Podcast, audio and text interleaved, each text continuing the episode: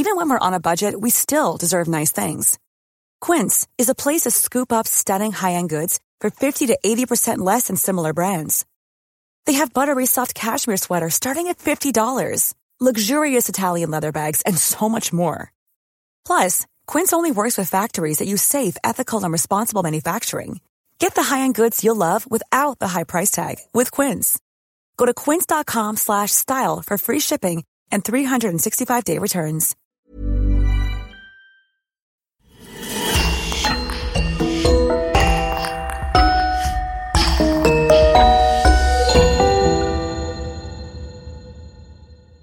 Bonjour et bienvenue à tous dans cette nouvelle affaire criminelle. Guy Georges, un nom sinistre, est resté longtemps dans les annales judiciaires françaises. Et pour cause, son parcours criminel commence dans les années 90 à Paris, où pas moins de sept meurtres de jeunes femmes et d'agressions sexuelles vont être perpétrés dans un laps de temps rapproché. L'assassin agissait toujours vite et sauvagement avant de disparaître dans la nuit. Ses victimes, Guy Georges les choisissait jeunes, indépendantes, épanouies, souvent seule et rentrant tard chez elle. Si pendant le jour il arrivait à se fondre sans difficulté dans la foule parisienne, de nuit il se transformait en véritable prédateur, guettant ses victimes, s'introduisant dans les parkings souterrains pour mieux les isoler. Le tueur de l'Est parisien, le tueur des parkings ou encore la bête de la Bastille, autant de surnoms sinistres qui lui seront attribués dans les médias par la suite. Grâce à l'enquête policière appuyée par les derniers progrès en matière d'ADN, Guy Georges sera enfin démasqué et arrêté par la police qui découvre alors son parcours chaotique depuis ses premiers séjours dans les foyers de la DAS d'Angers jusqu'au squat parisien.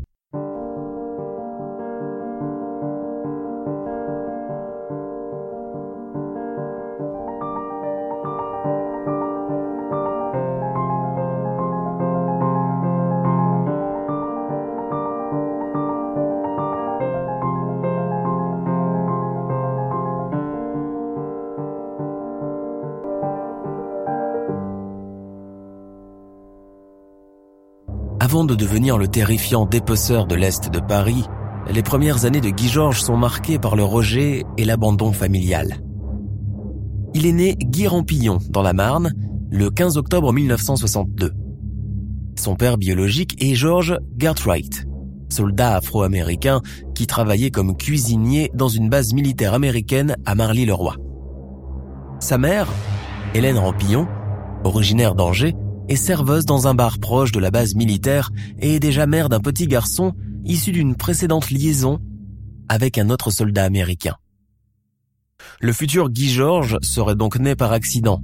Son père, George Gatright, étant déjà marié aux États-Unis, il est dans l'incapacité d'officialiser sa relation avec Hélène Rampillon qui a dû affronter cette maternité toute seule.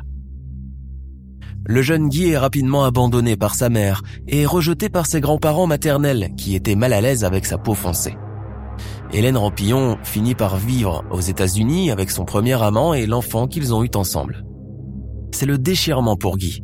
Il est recueilli par la DAS, puis placé dans un foyer à Angers chez la famille Morin qui accueille des enfants orphelins et abandonnés. Là, au milieu de 13 autres frères et sœurs adoptés, il a du mal à se faire une place et se renferme dans une timidité maladive. Mais en grandissant, Guy change drastiquement de comportement. Il devient agressif et imprévisible, allant jusqu'à tenter d'étrangler deux de ses sœurs alors qu'elles étaient attardées mentales. Ces excès de rage constituant un réel danger pour la famille, il est envoyé dans un foyer pour jeunes en difficulté. Livré à lui-même, souvent solitaire, Guy Georges se met très tôt à boire et consommer du hashish. L'une de ses premières agressions survient en 1979 devant un arrêt de bus où il agresse une jeune fille. Puis un an plus tard, il attaque au couteau successivement deux autres adolescentes, délit pour lequel il écope d'une année de prison. À sa sortie en 1981, il met le cap sur la capitale où il part rejoindre un de ses anciens frères adoptifs rencontrés dans le foyer des Morins. Il mène alors une vie de zonard, vole dans les commerces pour se nourrir et se prostitue la nuit auprès d'une clientèle exclusivement masculine. Dans la nuit du 16 novembre 1981, alors qu'elle rentre tard chez elle, Nathalie, elle, se fait violemment agresser par Guy Georges, qui la viole et la poignarde. La victime survécut à ses blessures. Il est arrêté et expédié à la prison de Fleury-Mérogis, dont il ressort après seulement cinq mois. Il récidive quelques mois plus tard dans un parking souterrain du 16e arrondissement. La victime est encore une fois blessée à coups de couteau et violée.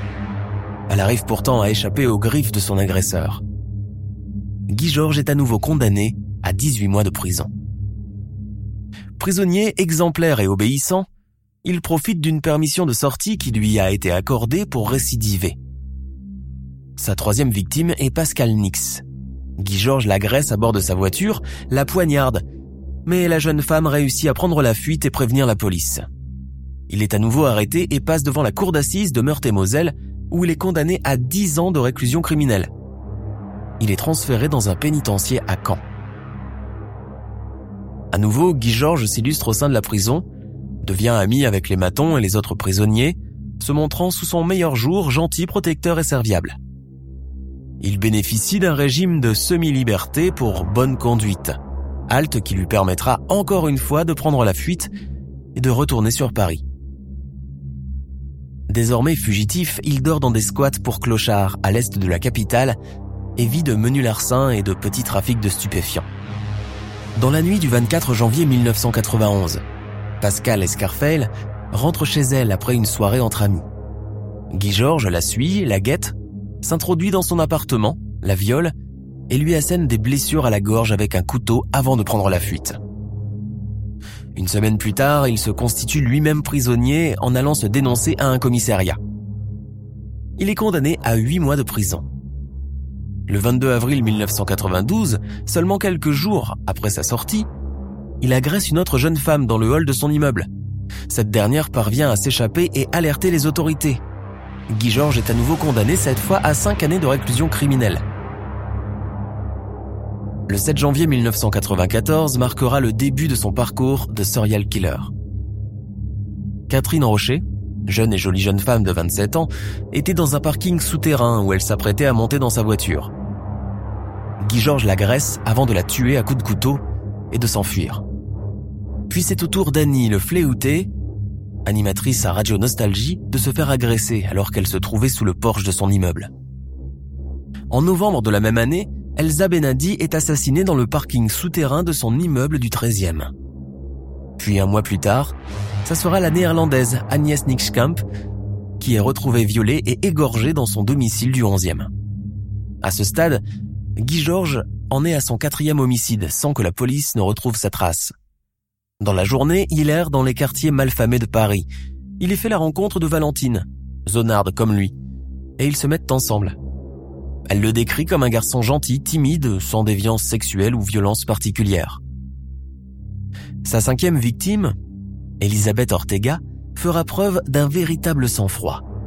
En rentrant dans son appartement du quartier du Marais, après une longue nuit passée en boîte, elle est violemment bâillonnée et attachée sur son lit par Guy Georges qui l'attendait là, dissimulé dans la pénombre.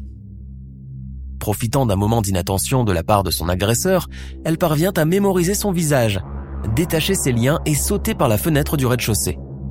Au commissariat, Elisabeth Ortega le décrit à la police pour en faire un portrait robot. Pensant qu'il était maghrébin, elle donnera ainsi une fausse piste aux policiers. Une erreur involontaire qui conduira pourtant l'enquête dans le sens inverse. Alors qu'en réalité, Guy Georges, né d'un père noir et d'une mère blanche, ressemblait davantage à un Antillais plutôt qu'à un Nord-Africain.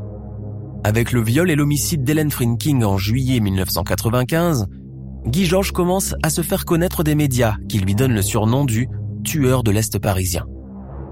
La psychose est telle que la mairie de Paris est obligée de placarder des affiches dans toute la ville, intimant aux jeunes femmes de rentrer chez elles uniquement accompagnées. La brigade chargée de l'enquête ne fera de son côté qu'empirer les choses. Partagés en deux groupes distincts, ils ont à leur tête deux chefs rivaux qui se détestent. Leur différent personnel ne fera que faire ombrage à l'avancement des recherches sur le criminel. Pendant ce temps, Guy Georges continue sereinement sa chasse nocturne, suivant toujours le même cheminement. Suivre la victime de loin, s'introduire en douce dans son appartement ou dans son garage. En septembre 1997, Magali Sirotti est retrouvée violée et tuée, suivie de Valérie Lausanne en octobre de la même année. La dernière victime de Guy Georges, Estelle Magde, est retrouvée violée et égorgée dans son appartement le 16 novembre 1997. Sur les lieux du crime, les enquêteurs réussissent à prélever des empreintes de sperme et de salive. Le juge Gilbert Thiel, chargé du dossier, prend alors une décision hors du commun. Il ordonne une série de comparaisons d'ADN à l'échelle de tout le pays. Cette investigation scientifique d'envergure nationale, considérée comme pionnière du genre à l'époque, portera ses fruits. Le laboratoire du CHU de Nantes, doté du dernier matériel en matière de dépistage et de comparaison ADN, se charge de l'affaire. Les scientifiques tombent rapidement sur l'identité de l'assassin. Le lien entre les crimes du tueur de l'Est parisien est enfin établi. La traque de Guy Georges est désormais ouverte. Conscient de la progression des investigations à son sujet, il tente de quitter Paris. Mais trop tard. Il est arrêté par la police le 26 mars 1998 dans le 9e arrondissement. Guy Georges passe aux aveux au compte-gouttes, avouant en certains crimes et niant d'autres. Ce n'est que huit mois plus tard qu'il avouera la totalité des homicides et agressions sexuelles perpétrés entre 1991 et 1997. Le 5 avril 2001, son verdict tombe, sans grande surprise.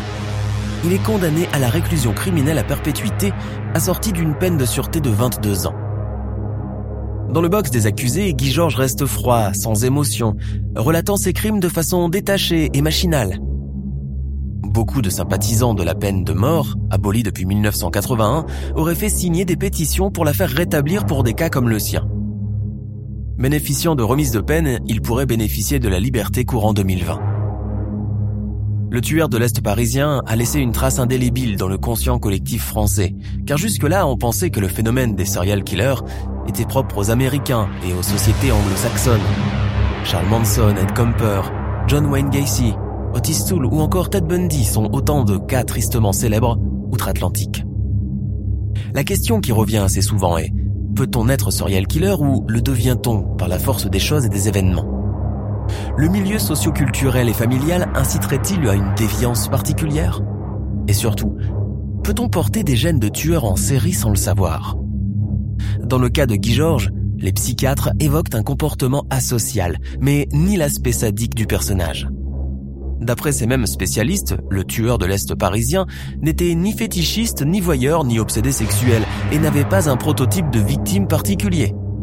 Les jeunes femmes agressées par Guy Georges l'avaient plus fasciné et bouleversé par leur vitalité, leur indépendance et leur liberté, chose qui renvoie certainement à l'image de la mère, Hélène Rampillon, qu'il avait délaissée par le passé. Une éventualité toujours contestée cependant. Nous sommes à la fin de notre émission du jour. N'hésitez pas à écouter les autres émissions du podcast et à prendre 5 secondes pour nous laisser un 5 étoiles sur iTunes. C'est vraiment très important pour nous. Vous pouvez aussi vous abonner pour ne pas rater les prochains épisodes et nous suivre sur Facebook pour nous en proposer de nouveaux. Merci et à bientôt.